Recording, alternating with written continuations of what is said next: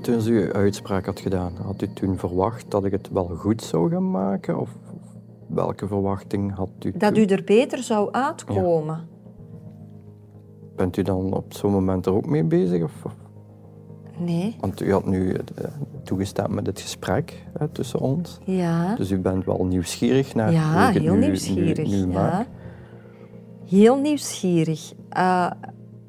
Hoe dat het dan uiteindelijk... Ja, want u leest een dossier, hè? Wat verschrikkelijk was in mijn geval. Maar u ziet dan een persoon voor u staan. Ja. Had u dan ook niet zoiets van, allee, hoe is dit mogelijk geweest? Want je ziet een persoon, maar je ziet de feiten en je weet ook wat ik daarvoor namelde. Ja.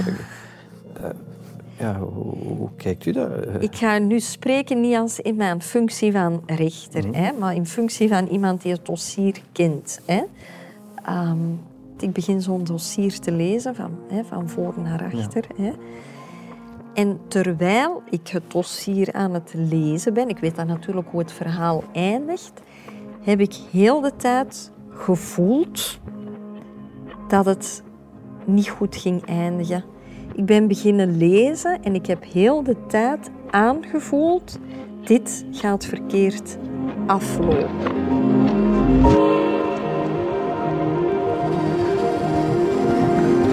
Dit is De Rechtbank na de feiten. Een podcast die begint waar het verhaal meestal eindigt. Na de feiten. Na de veroordeling. Na de straf. Hoe gaan de dingen daarna verder? In dit gesprek hoor je Stefan. Ik hoop dat mevrouw de rechter mij bekijkt als een gewoon persoon. Hij gaat in gesprek met Ariane Bracho, de rechter die hem veroordeeld heeft tot een lange gevangenisstraf. Voor doodslag. Ik heb heel de tijd aangevoeld, dit gaat verkeerd aflopen. Ik had niet verwacht dat ik tot zoiets in staat zou zijn. Nooit. Na een veroordeling gaan rechter en veroordeelde elk hun eigen weg. Ze spreken elkaar normaal gezien nooit meer. Dus u hoort de straf en dan is eigenlijk alles dicht. Ook al blijven er vragen... Voor mij zijn er heel veel vragen. En ook al zijn die vragen vaak moeilijk. Vond u het gemakkelijk om mij te veroordelen? De gesprekken in deze podcast zijn niet evident. Voor mij hoefde het leven niet meer. Het mocht stoppen toen hoor. Maar ze zijn belangrijk en nodig. Dat is wel een beetje ontmoedigend, hè, wat u zegt voor ons als rechter. Het is wel de realiteit. In deel 2 van het gesprek gaat het over de veroordeling en de gevangenisstraf. Ariane Bracho kan niet alles vertellen. Ik kan u natuurlijk niks over het beraad geven. Hè. Maar binnen de contouren van wat kan, wil ze wel een inkijk geven. In de vaak moeilijke afwegingen die rechters moeten maken.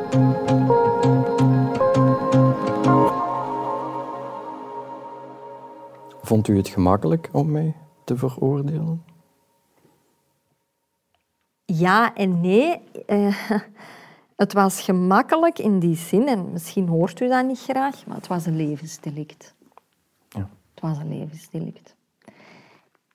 In welke omstandigheden ook... Het is gewoon het zwaarste misdrijf dat we kennen. In ons strafwetboek, met dat verschil dat er geen voorbedachtheid was. Maar goed, dus in die zin is het niet moeilijk om de schuldvraag positief te beantwoorden. En zeggen, ja goed, Stefan is er schuldig aan en nu moeten we daar een straf tegenover zetten. U bent uiteindelijk veroordeeld tot 17 jaar. Ja. Ik weet niet meer wat dat de vordering van het Openbaar Ministerie was. Weet u dat nog? 20, die maximale gevraagd. Hebben die 20 jaar? Dat wist ik dus niet meer. En dan houdt u op dat moment al rekening met eventuele 1/3 vrijheid? Nee. Nee? Nee. Nee. Nee. Strafuitvoering is iets... Vanaf het ogenblik dat wij ons vonnis uitspreken, is het voor ons gedaan. Wij weten niet wat dat er daarna gebeurt. Naar welke gevangenis u gaat, wanneer u precies in aanmerking komt voor uw verzoek tot vrijlating in te dienen, wat de strafuitvoeringsrechtbank zal beslissen, dat is voor ons één blinde vlek. Dus ik houd daar, ik weet niet, misschien zijn er collega's die dat wel doen, hè? Ik houd daar geen rekening mee. Het was een levensdelict, dat is heel duidelijk. Een zwaarste misdrijf dat we kennen in ons strafwetboek. Dus in dat opzicht was het niet moeilijk. Maar goed, en ik moet dat heel vaak zeggen, iedereen die betrokken is in een procedure heeft maar één belang en dat is zijn eigen belang. Dus voor een slachtoffer is het eigen belang een zo hoog mogelijke straf. Voor een beklaagde is het eigen belang, denk ik, een zo laag mogelijke straf. En voor de procureur is het een maatschappelijk correcte straf. En dus wij kunnen nooit zeggen, we gaan alleen rekening houden met wat een slachtoffer wil, of wat een beklaagde wil, of wat de procureur namens de maatschappij wil. Wij moeten met al die factoren rekening houden om tot een evenwichtige beslissing te komen. Want anders zouden wij ook geen rechter zijn. En wat betekent dat onder andere voor het slachtoffer? Met wat houden wij rekening? Welk leed is er veroorzaakt? We weten allemaal dat in dit geval dat een mevrouw was met veel problemen, maar waar ook nog wel een kind was. Het is ook definitief onmogelijk geworden voor dat kind om ooit nog een affectieve band met de mama te hebben. Ja, dus, dat is hard. Daar houden we rekening mee. Dat is... Maar uw belang, waar wij rekening mee houden bij een beoordeling over een straf, en dat staat ook gewoon in elk vonnis, is uw gunstig strafblad. U had geen noemenswaardige problemen. Nee. Hè? Er waren geen schulden. U had werk. Uw werkgever was u heel gunstig gezind. Uw werkmakers waren u heel gunstig gezind. Er waren geen noemenswaardige andere sociale problemen of familiale problemen. Uw leeftijd ook. Ja, hè? Jong. Dus... uw schuld in zich toch wel. Ik heb u ervaren op de zitting als iemand met heel veel schuld in zich en oprechte spijt. Dat klopt. Ja, dat heb ik. En ik denk dat na al die jaren ik het verschil kan duiden tussen wanneer het oprecht is en niet oprecht is. Dus eigenlijk kortom, uw persoonlijkheid. Dus daar houden wij ook rekening mee. En dan kom je tot een straf van 17 jaar, waarbij wij geen rekening hebben gehouden met na 1/3 is er de mogelijkheid om vervroegd vrij te komen. Maar u heeft het toch uitgesproken in uw vonnis? Wat heb ik uitgesproken? Hoe heeft u het net gezegd? Als ik mij zou laten begeleiden en me zou herpakken, dat ik dan een tweede kans zou krijgen. Ja. Dan vermoed ik toch dat u dan op dat moment wel opteert naar de 1/3 niet. En dat u niet gaat zeggen van na 17 jaar gaat u nog een tweede kans krijgen. Nee, in want dan is het leven ook voorbij. Hè? Ja, natuurlijk. Ja, indirect dan misschien. Maar u bent nog altijd jong, maar u was toen zeker jong. 17 jaar is een straf die perspectief biedt. Ja, zo heeft u het ook op de zitting gezegd. Ja. Voilà. Ja, klopt. Kijk. En misschien in ons achterhoofd zal er dan wel zitten van... Ja, goed, in België zit niemand zijn gevangenisstraf volledig uit, tenzij je een recidivist bent of een onverbeterlijke of een hele gevaarlijke, weet ik wat. Ik zeg het, met strafuitvoering hebben wij weinig, tot onze grote spijt natuurlijk... maar daar hebben wij weinig zicht op. Maar 17 jaar was een straf die nog perspectief gaf. Dat, ja, denk ik inderdaad wel. Ja. Perspectief. Dat is wat de rechtbank Stefan wil geven. Maar wat de rechtbank uitspreekt, is een vonnis. Een straf. Een getal. 17 jaar. Voor Stefan is dat op dat moment een half leven.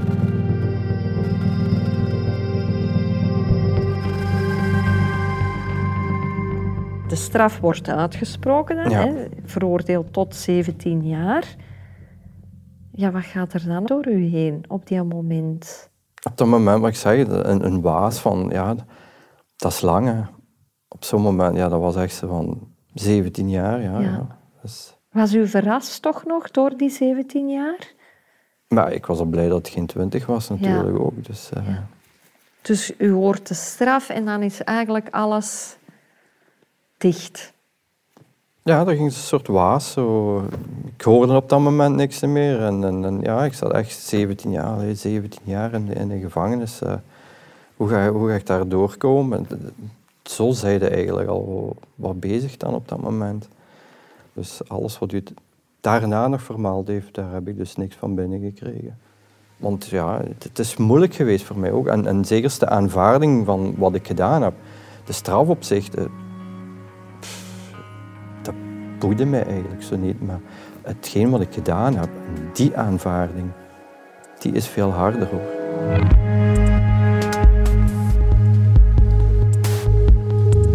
Alles gaat dicht bij Stefan, wanneer hij zijn straf hoort. 17 jaar is veel, maar er komt een eind aan. Ooit. Waar nooit een eind aan komt, is aan het besef van wat hij gedaan heeft. Van de pijn die hij aangericht heeft en het verdriet. Hoe moet hij daarmee verder? Hoe moet hij daarmee leven? En hoe stuur je als rechter iemand zo'n verder leven in? Als wij iemand zwaar straffen, is het altijd mijn gewoonte geweest om dan inderdaad de veroordeelde dan op die moment toe te spreken. En inderdaad te benadrukken dat er, zoals in uw geval... nog licht was al, hè, aan het eind van de tunnel. Ja, die zijn me altijd bijgebleven. Ja? Die ene zin, ja. Ja, ja maar ik vind dat heel belangrijk om te weten... Het was ook net of u mij zo... op dat moment zo'n ruggensteuntje gaf van... Maak er nog iets van, zo. Dat is wel de bedoeling, daarom zeg je mij dat natuurlijk ook. Daarmee, die zin is me heel goed bijgebleven. En ook dat, als een rechter zo'n uitspraak doet, bij mij kwam dat toch hoog. Het is zo dat, denk ik, bij justitie iedereen altijd een tweede kans krijgt. Niemand, zo ervaar ik het toch niet, zal bij een eerste misdrijf onmiddellijk... een straf krijgen waarbij elk perspectief ontnomen wordt, dat geloof ik niet. Er zijn natuurlijk uitzonderingen op die regel. Hè? Maar dat zou ons nu te ver brengen om het daarover te hebben, denk ik. Maar in de regel moet een straf perspectief bieden. Dat is zo. Zeker voor nog jonge mensen, zeker voor mensen die geen recidivist zijn... Ergens moet er nog licht aan het einde van de tunnel branden. Want anders is alle hoop weg en dan stopt het. Hè? Ja. En de rechter is dan toch nog menselijk. Had u gedacht van niet? Of? Dat is toch straf. Wat ik er mij daarbij voor moet stellen, weet ik niet. Maar ik weet in ieder geval dat het niet gemaakt is. Ik zou het niet kunnen. Nee. Want ja, u moet zich toch... U treedt toch in een ander persoon? Ja, dat is ook absoluut zo. Zo zie ik dat toch voor mij. Als ik mijn toga aantrek, dan ben ik alleen nog rechter. Ja. En dan oordeel ik alleen nog... Is dat gemakkelijk? Wel, ja, je leert dat, ja. Ja, dat is makkelijk. Mij gaat dat makkelijk af, ja. Omdat ik dat natuurlijk ook al heel lang doe en de ervaring daarin heb. Tuurlijk. En dan kan je zeggen, ja, maar als u begon, had u toch die ervaring niet. Maar je begint nooit alleen... zetelend. He, zoals toen ook zitten er twee naast mij. Dat met gewoon gaan werken. Je wordt bij iemand bijgezet en gaandeweg leer je dat. Dus voor mij is dat makkelijk ondertussen. Ja. Beroepsrechters kunnen heel gemakkelijk kaf van koren onderscheiden, details van hoofdzaak onderscheiden. Wij leren ook een strafdossier lezen, de inhoud daarvan. We zijn ervoor opgeleid en we doen het al. Ik doe het al heel lang, dus... Dus het gaat mij makkelijk af. Ja, ik ga daar niet over liegen. Dat is misschien geen sympathiek antwoord, maar ik heb geen moeite om strafdossiers inhoudelijk te beoordelen en daar de juiste, naar mijn aanvoelen, de juiste gevolgen aan te knopen. Ja. Gevolgen. Dat kan Ariane Bracho aan een strafdossier vastknopen. Dat doet ze ook. Stefan gaat niet in beroep. Hij aanvaardt zijn straf. En hij leeft met de gevolgen. Maar wat houdt dat concreet in? Dat is voor Ariane Bracho als rechter een blinde vlek. En daar is ze dus heel nieuwsgierig naar. Ja, ik kan mij niet inbeelden hoe dat eraan toe gaat in de gevangenis. Word je daar opgenomen in een bepaalde gemeenschap tussen haakjes? Maak je daar vrienden? Zit je alleen op een cel? Ik weet het niet. Hoe... Ik ben binnengekomen, heeft men mij onmiddellijk op een duocel gelegd. Dus lig je met tweeën. Je hebt ook een quattrozaal, dus dat is je met vieren. Maar je hebt ook enkelzalen dan. Dat moet je aanvragen. En dan heb je een wachtlijst van een aantal maanden. En op het moment dat er iemand weggaat, ja, dan komt er een cel vrij. En dan kan er iemand op een cel alleen gaan. Ik heb dat dus ook onmiddellijk aangevraagd. Ja. Voor alleen te zijn. Ja, dat begrijp ik nu wel. Ja. Het samenleven met een vreemde, dat is niet iedereen gegeven. Ja, op een paar vierkante meter. Hè? Ja, klopt. Ja. Cellen zijn maar klein. Ja. Ja, 3 meter zeker, op 4 misschien. Dus... Ja, ik heb mij afzijdig gehouden. Ik denk dat er dik 80% voor drugsdelicten zitten. Ja. En er is heel veel drugs aanwezig. Ik weet niet of u daar weet van heeft. Nee, dat wordt wel altijd gezegd, maar u bevestigt het nu dus. Ja. Ik heb op één dag meer drugs daar gezien dan 30 jaar in mijn leven buiten. En hoe kan dat? Hoe kan dat? Ik heb ooit eens een bol wiet gezien, zo groot als een tennisbal. Daar verschoot ik ook van. Hoe kan dat zomaar binnenkomen? Ja, ik heb er natuurlijk nooit gezeten. Ik weet het niet, ik durf daar niks over zeggen. En door de drugs, men vraagt, men geeft, maar men betaalt niet. Waardoor redelijk veel vechtpartijen ook altijd. Ja, is dat een gewelddadig leven in de gevangenis? Ik heb nooit problemen gehad, maar ik heb me wel met een klein groepje bezig gehouden. Ook allemaal met dezelfde delicten als ik, plus minus. Ja. En wij waren heel rustig en we hadden allemaal hetzelfde meegemaakt, allemaal hetzelfde gevoel. Ja. Ook dezelfde gedachten van, wij willen hier uit, we willen hier ook aan werken, we willen terug een beter persoon worden. Maar ik heb me nooit een moment bezig gehouden met die mensen met mijn drugs, nee. Nooit. Nee. Dus dat is toch mogelijk dan? Je kunt afzijdig blijven. Om je afzijdig te houden. Dat is wel mogelijk, ja. Dus het is niet zo, want u heeft er toch een tijd verbleven.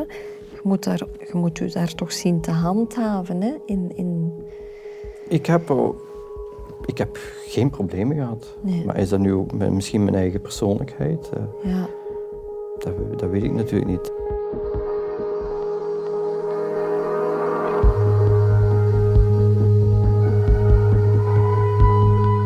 Maar u zegt mij, ik ben veranderd. Hè. Vroeger was ik veel impulsiever, ook agressiever. Ik dronk ook meer, nu ben ik dat allemaal niet. Heeft de gevangenis u dan toch... Is uit die straf dan toch iets goed gekomen? Bij mij wel, ja. Ik heb tijd gehad om te denken. Ik heb mijn leven enkele malen opnieuw beleefd. En dan... proberen fouten te zien. Dit had anders gekund, dat had anders gekund. Dus ik ben er wel effectief mee bezig geweest. De gevangenis confronteert Stefan met zichzelf. En met wat hij gedaan heeft. En dat is heftig. Een tijd lang wil hij uit het leven stappen. Dat vertelde hij eerder in deze podcast. Hij zoekt hulp. Voor het eerst in zijn leven. Ik had een psycholoog, daar ging ik dus om de 2 weken, al 3 weken naartoe. En die heeft mij er toch heel doorgeholpen. Het traject dat je in de gevangenis kan afleggen, dat helpt. Ja, dat helpt. Maar mijn psycholoog was voor mij, dat is de grootste hulp geweest. Ja. Ja, dat vind ik wel tuurlijk fijn om te horen. Natuurlijk steun ook om door blijven te zetten. Ja. Je hebt het nodig om door blijven te zetten, om je kraag uit te halen. Maar met psychologen, met zoveel, wat is het allemaal, wettelijke dingen en psychische elementjes zeker, ja, heeft hij mij er ja, altijd op mee ingesproken ja. en mij duidelijk gemaakt van zo en zo en zo. Dus, ja. En de opsluiting als dusdanig, hoe kijkt u daar naartoe? Zoveel jaren van uw vrijheid beroofd zijn. Ik heb veel kunnen nadenken. Ik heb mijn leven terug op de rails kunnen zetten. Voor de rest heb ik daar gewerkt, zodat ik de burgerlijke partij en mijn gerechtskosten kan betalen. Ja. Maar vooral het nadenken heeft mij heel veel geholpen. Dus, mm-hmm. Maar ik was er ook mee bezig. Mm-hmm. Maar er zijn er niet veel die echt met hun zaak bezig zijn. Dat is ongelooflijk eigenlijk om te zien. Het boeit hen ook niet. Ja, ja, want u heeft daar nu... U heeft een aantal jaren verbleven in de gevangenis. Is ons idee dat opsluiting een gepaste reactie is op een misdrijf, een lange opsluiting eventueel, hebben wij het mis als wij denken dat dat helpt of gepast is?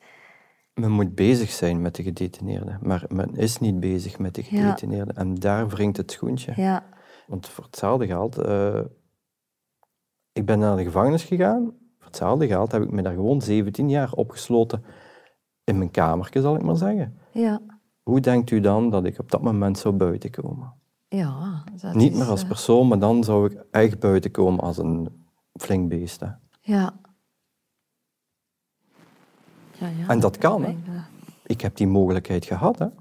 Het zat nu niet in mij om dat te doen. Ik wou nog iets maken van mijn leven.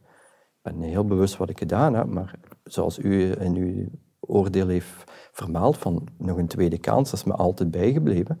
En daar heb ik aan gewerkt, om die tweede kans met beide handen te grijpen. Mm-hmm.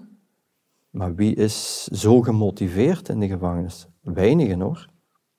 Echt weinigen. Dat is wel een beetje ontmoedigend, hè, wat u zegt, voor ons als rechter. Het is wel de realiteit. Maar dat weten de mensen buiten niet. Want wij verwachten toch dat een gevangenisstraf ertoe leidt dat er nadien geen nieuwe feiten worden gepleegd. Hè? Die kans, vergeet dat maar. Ja. Als je een slecht persoon voor je hebt, die komt buiten en die is nog één erger. Want die heeft zoveel jaar kunnen nadenken van wat ga ik nu doen. Ja.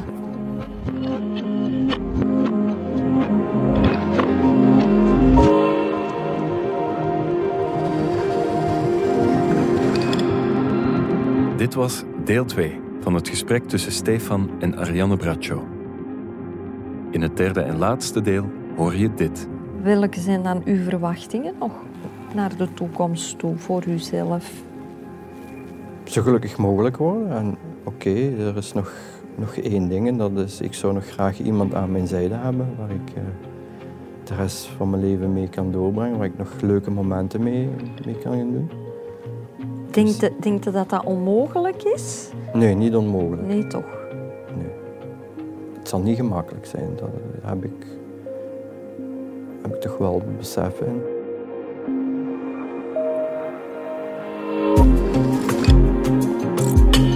De rechtbank na de feiten is een podcast van Woestijnvis en uitgesproken voor GoPlay en Het Nieuwsblad.